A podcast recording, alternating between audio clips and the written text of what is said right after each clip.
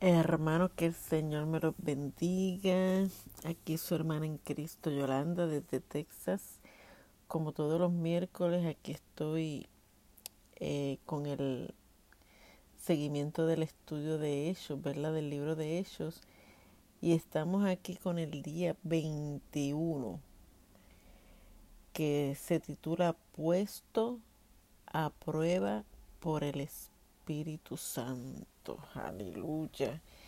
Y oramos, hermano, porque como siempre dijo, sin el Espíritu Santo no puedo, no podemos hacer nada, ¿verdad? Así que oremos, Padre, en el nombre de Jesús. Yo te doy toda la gloria y toda la honra, Señor, te doy la gracia por tu misericordia, Señor. Gracias, Espíritu Santo, por la oportunidad que tú me das, Señor, de existir Gracias Espíritu Santo, Señor, por todos los procesos que me permites pasar, Padre, para que yo pueda conocerte y crecer más en ti, Señor.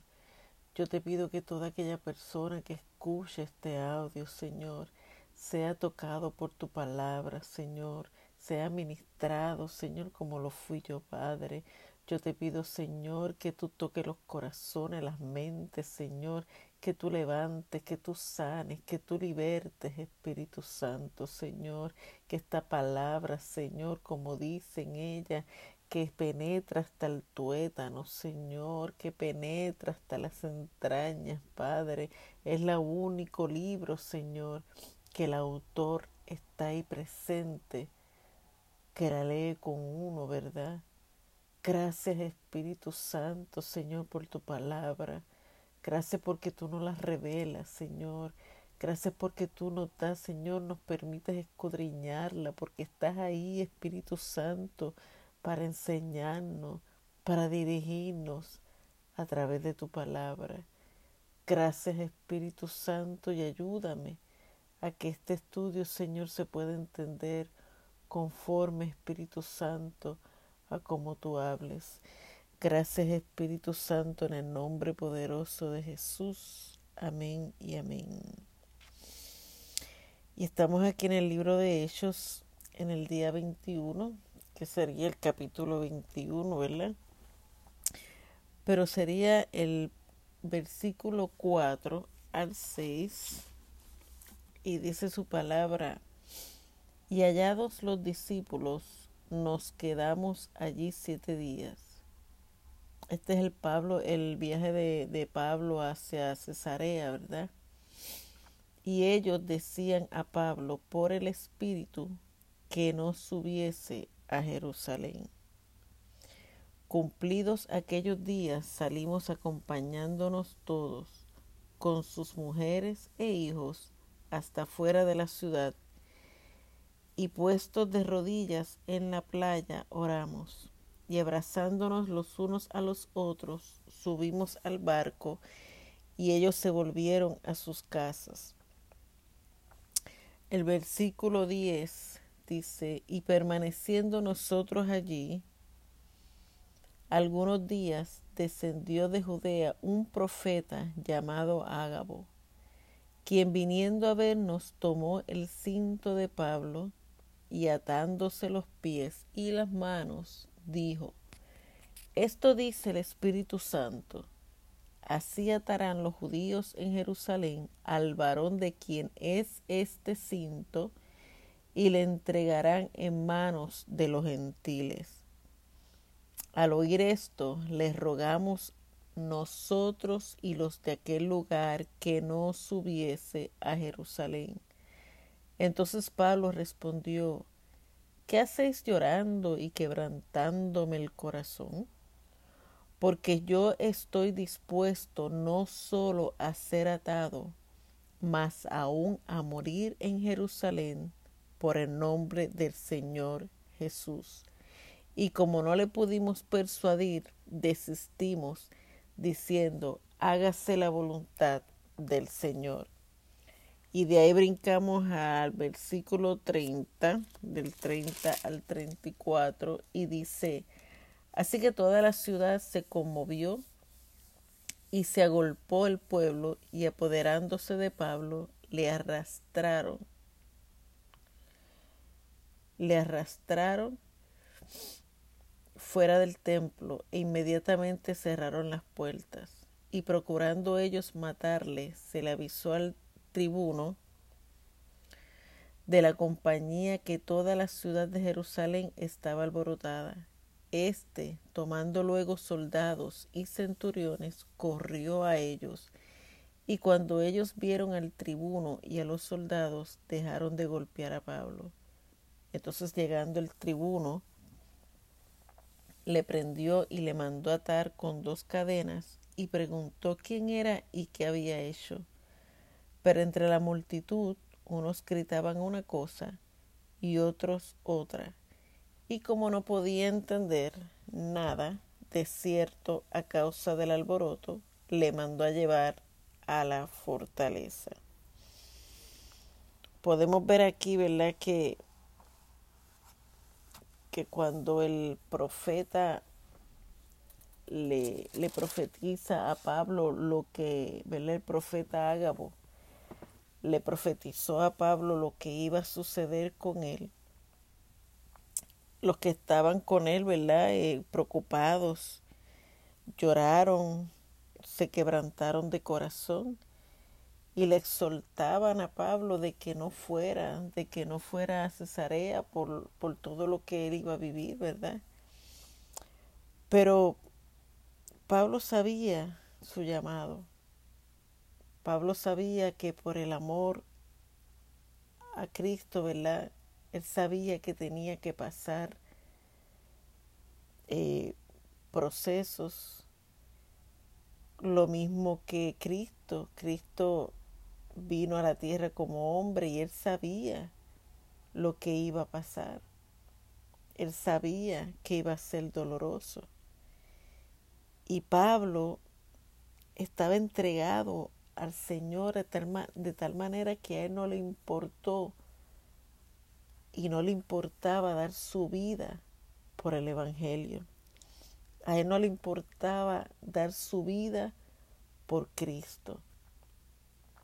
A él lo persiguieron, a él lo, lo el látigos, pero él siguió con su viaje, a pesar de que él sabía lo que le esperaba. Él sabía lo que, lo que, lo que iba a sufrir pero a él no le importó. A él no le importó porque él sabía para quién él trabajaba. Él sabía para quién, a quién él le servía. Y, y yo digo, en estos tiempos que estamos viviendo, en estos tiempos de, de que se están viendo las señales del fin, se están viendo las señales de, la venida de, de Dios, ¿verdad? El Espíritu Santo nos va a probar, el Espíritu Santo nos va a poner a prueba quiénes somos o quiénes son los verdaderos cristianos. Porque es fácil llevar la palabra en un altar, es fácil pues hablar del Señor, cuando estamos en aire acondicionado, cuando estamos en un altar, en un micrófono, quizás detrás de un canal de televisión, quizás rodeado de, de, de gente, ¿verdad? Que, que nos está guardando las espaldas de escuderos. Pero ¿hasta cuándo? ¿Hasta cuándo esto va a pasar? Porque el Espíritu Santo nos va a poner a prueba.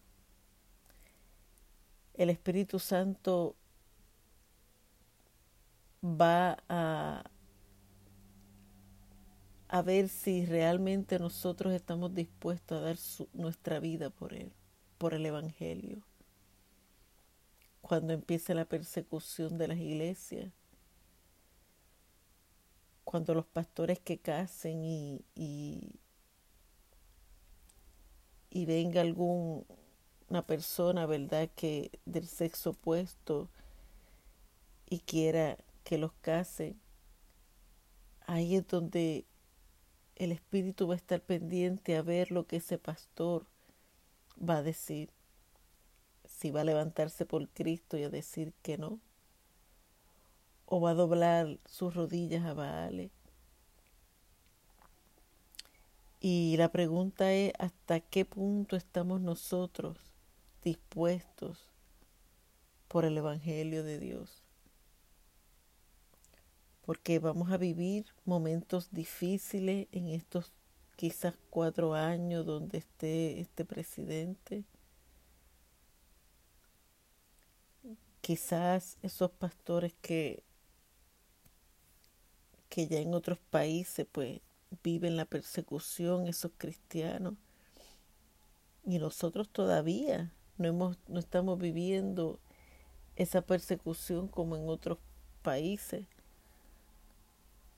Pero vendrá. ¿Y hasta qué punto estamos nosotros dispuestos a soltar todo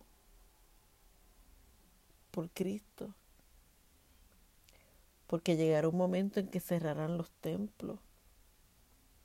Y aquí ya no habrá de ni títulos. Eso no, los títulos ya no, ya no te van a, ya no van a salvar a uno. Ya no va a haber pastores que uno pueda ir. Ya no va a haber profetas. Lo que va a haber es la comunión que uno tenga con el Señor. Porque la Biblia dice buscar a Dios mientras Él pueda ser hallado, ¿verdad? Porque va a llegar un momento en que en que lo quieran buscar y Él no va a estar. Y Pablo no le importó dejar todo por el Evangelio.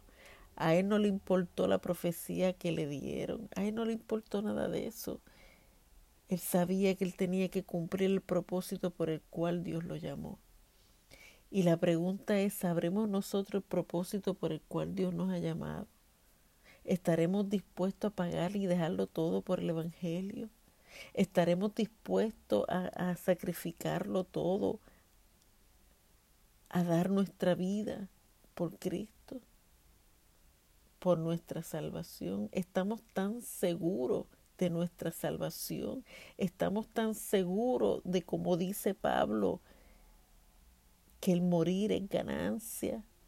¿Estamos seguros de eso? Porque yo sé que sé que sé, hermano, que viene persecución y vienen tiempos difíciles para la iglesia, para nosotros los cristianos. Y estamos preparados para eso. Porque estamos en, un, en unas prédicas live, hermano. Yo me consumo cada vez que escucho pastores con prédicas live y no están preparando a la iglesia para estos momentos. Quizás dirán, ay, ellos lo tienen que saber. Sí, pero el compromiso de nosotros como ministros es hablar y preparar al pueblo, es amaquear a la iglesia, es hablar la palabra de Dios. Porque va a llegar un momento que ni el dinero nos va a salvar, ni el dinero nos va a salvar. Solo la relación que tenemos con el Espíritu Santo que nos va a salvar es la palabra, es agarrarnos de su palabra, agarrarnos de su verdad. Y no dejar que nadie nos engañe, porque en estos tiempos difíciles muchos cristianos serán engañados y la oración que tenemos que hacer es que no seamos engañados que no seamos engañados, que nuestro amor no se enfríe. Porque es bueno predicar y todo el mundo quiere ser pastor, todo el mundo quiere ser profeta, micrófono, altar y que todo el mundo, quien tiene más like, quien tiene más seguidores. Pero hermano, todo eso se va a acabar. Todo eso se va a acabar. Y lo único que, que nos va a quedar realmente es la fe, la fe, agarrarnos del Padre, del Hijo y del Espíritu Santo, agarrarnos de su palabra. Porque Pablo aquí dice que, que no le importaba, le dijo, pero que ustedes hacen llorando, que ustedes hacen llorando. Como quien dice, no llores si yo sé a lo que yo voy, no llores si yo sé para cuál, a qué Dios me ha llamado. Y el Espíritu Santo ya le había advertido a Pablo que iba a ser perseguido en Jerusalén. Y por eso él se mantuvo firme, porque el Espíritu Santo ya se lo había advertido. Y cuando Dios te advierte el peligro, cuando Dios te dice, va a pasar esto en tu vida, pero tranquilo, porque yo estoy contigo, tú vas confiado, a veces con ese temor, pero estamos confiados porque el Espíritu Santo está con nosotros. Y ahora mismo el Espíritu Santo nos está diciendo que viene persecución para la iglesia y no lo está diciendo a través de mí, lo está diciendo a través de todas las señales, a través de la palabra, porque está escrito, escrito está, estas son las señales, señales del fin. Y y en estas señales, en todo esto, es que tenemos que tener cuidado a no ser engañados, de meternos en su palabra, de meternos en esa presencia, de buscarlo cada día más. Pero lamentablemente hay cristianos que están dormidos. Lamentablemente hay cristianos que pelean más cuando cierran a Walmart que cuando cierran la iglesia, cuando cierran el templo. Hay cristianos que se molestan más cuando les cierran el cine o les cierran los restaurantes o cuando les cierran las tiendas. Ahora cuando cierran los templos, pues, pues, como que, pues, me quedo, lo veo todo por online. Y es triste porque la Biblia está escrita y dice que Dios no quiere cristianos tibios ni fríos, porque los vomitará de su boca. Y cuando tú vomitas algo es porque está dentro de ti, pero pasó algo que te cayó mal o te revolvió el estómago y tienes que sacarlo de, ¿verdad? Uno lo tiene que sacar de nuestro sistema para uno poder sentirse bien. Y lamentablemente cuando estamos tan dentro del, del Señor y, entramos quizás en ese pecado o cuando nos enfriamos, cuando dejamos de orar o cuando dejamos de hablar, de buscar de su presencia, de su palabra y nos enfriamos, empezamos a darle malestar al Señor, empezamos a caerle mal, empezamos a, a Él nos rechaza y por eso es que no, nos vomita, vomita, ¿verdad? Ese, ese tipo de cristiano que está frío, y si tú estás oyendo este audio y tú crees que ya tú no tienes ese primer amor, que ya tú no estás en, en, esa pasión que estabas antes, en ese fuego, que el aceite de tu lámpara se está apagando. Tienes que tener mucho cuidado, que no nos pase como las vírgenes insensatas, que cuando se descuidaron y cuando vino el esposo, tuvieron que ir corriendo a buscar aceite a los vecinos, pero no lo encontraron y cuando llegaron ya la puerta se había cerrado. Y el aceite es tipo y sombra de la presencia, de la unción, de la entrega al Señor. Tenemos que ocuparnos más en no ser engañados. Tenemos que ocuparnos más en buscar su presencia que estar buscando las añadiduras. Porque lamentablemente nos estresamos más, nos preocupamos más por las añadiduras que por la presencia del Espíritu Santo.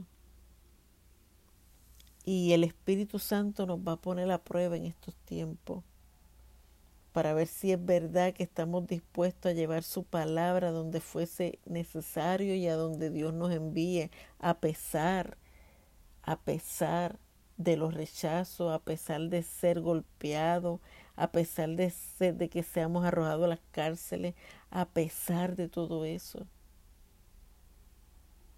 Porque si la Biblia a mí me dice, si escrito está, que nosotros somos hecho imagen y semejanza a Dios, no que somos igual a Dios jamás y nunca, pero somos hechos a imagen y semejanza, quiere decir que nosotros, no igual que Cristo, pero nosotros tenemos que padecer por Cristo. Rechazo, quizás soledad,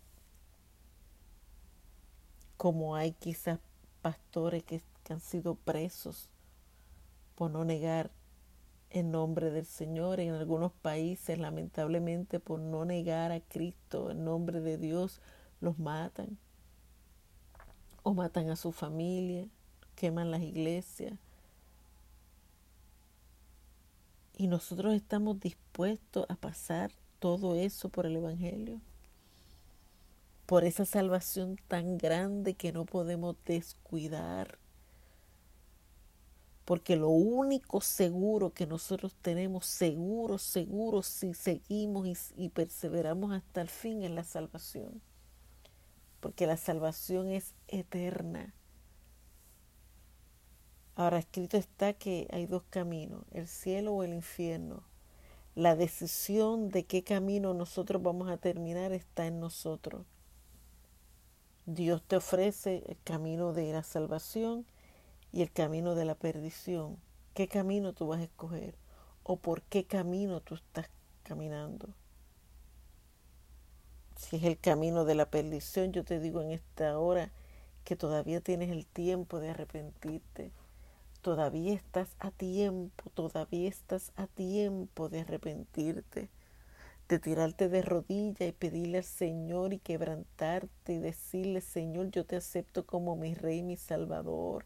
Escribe mi nombre en el libro de la vida, perdona todos mis pecados.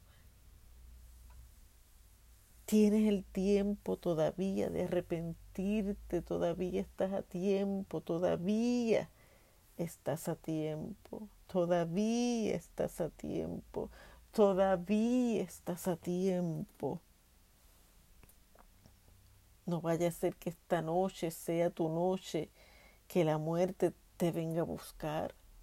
No vaya a ser que esta noche sea la noche en que Cristo venga. Y esta sea la última palabra que tú estés escuchando.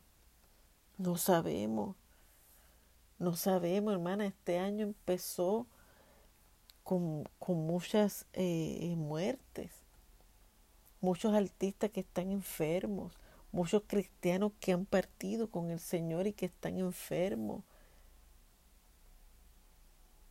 Porque Dios hace como Él quiere. Dios se lleva a quien Él quiere cuando Él quiere y donde Él quiera. También la muerte, también el enemigo.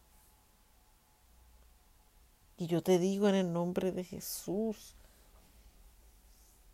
tú como cristiano estás dispuesto, estamos dispuestos a dar nuestra vida por el Evangelio. Porque ahora nos hemos concentrado en la pandemia y no nos atrevemos a salir. Simplemente por la pandemia no nos atrevemos a salir. Imagínate si Cristo nos envía a un lugar donde están persiguiendo a los cristianos, ¿estaremos dispuestos a ir? ¿Estaríamos dispuestos a hacer como hizo Pablo, que a pesar de que él sabía lo que le tocaba, lo que iba a pasar, no le importó? Lo que le importó es hacer la voluntad de su Padre. O vamos a ser como Pedro, que negamos a Cristo. O vamos a ser como Pedro, que que negó a Cristo porque cogió miedo. Tenemos que pensar, hermano, porque vienen tiempos difíciles, que solamente aquellos que estamos agarrados de la presencia del Señor, solamente aquellos, aquellos que tenemos esa fe en Cristo Jesús de que Él está con nosotros y en vosotros. Y que estamos dispuestos juntamente con Él a pasar el proceso. Dios nos va a guardar y Dios nos va a cubrir. Pero no, no estamos en tiempo de jugar a ser cristiano, no estamos en tiempo de jugar a ser profeta ni a ser pastor. Dice la Biblia que el pastor da su vida por las ovejas.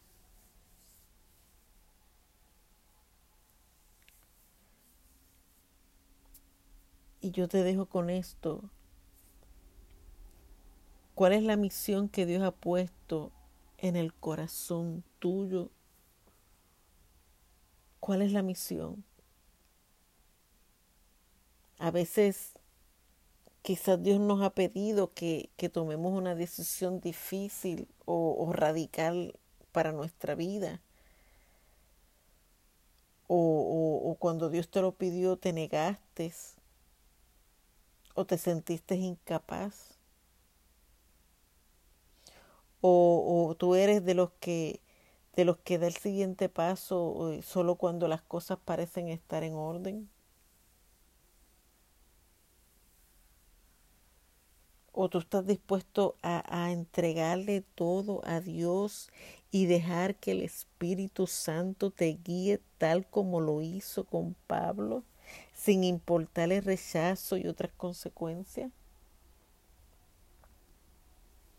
Porque exactamente Dios sabe el plan que Él tiene para nuestra vida, para tu vida y la de tus seres amados. Y la diferencia es que Pablo nunca apartó su mirada de su destino. Y yo te digo en esta hora, yo te invito a que le entregues tus planes al Señor. Y confíes que Él guiará nuestros, tus pasos por un camino de bendición. Obedecerlo con firmeza. Creer en las promesas del Señor ponerte el cinto de la verdad y sostener la espada, que es la palabra de Dios en nuestra vida. Tienes que hacerte esas preguntas, tienes que analizar tu vida. Gracias Señor, gracias Padre, gracias por tu palabra. Gracias Espíritu Santo y te pido misericordia Señor y que tú nos ayudes a vencer que tú nos ayudes a vencer, Espíritu Santo, ayúdanos a vencer, a que no seamos engañados en estos tiempos que se aproximan, Señor, tiempos de persecución, Señor, tiempos difíciles, Padre pero sabemos que si estamos agarrados contigo, mi Dios, tú nos vas a cubrir, tú nos vas a guardar, Señor, que no importa lo que pasemos, Padre, tú vas a estar ahí con nosotros como estuviste con Pablo, Señor. Gracias, Espíritu Santo, gracias, Señor, gracias, Espíritu Santo, y ayúdanos, Señor, a que no seamos engañados, ni que nuestro amor se enfríe, Padre. Ayúdanos, Espíritu Santo, te necesitamos para seguir adelante, porque sin ti no lo podremos lograr. En el nombre poderoso de Jesús, Señor. Gracias, Señor. Gracias, Padre. Amén y amén.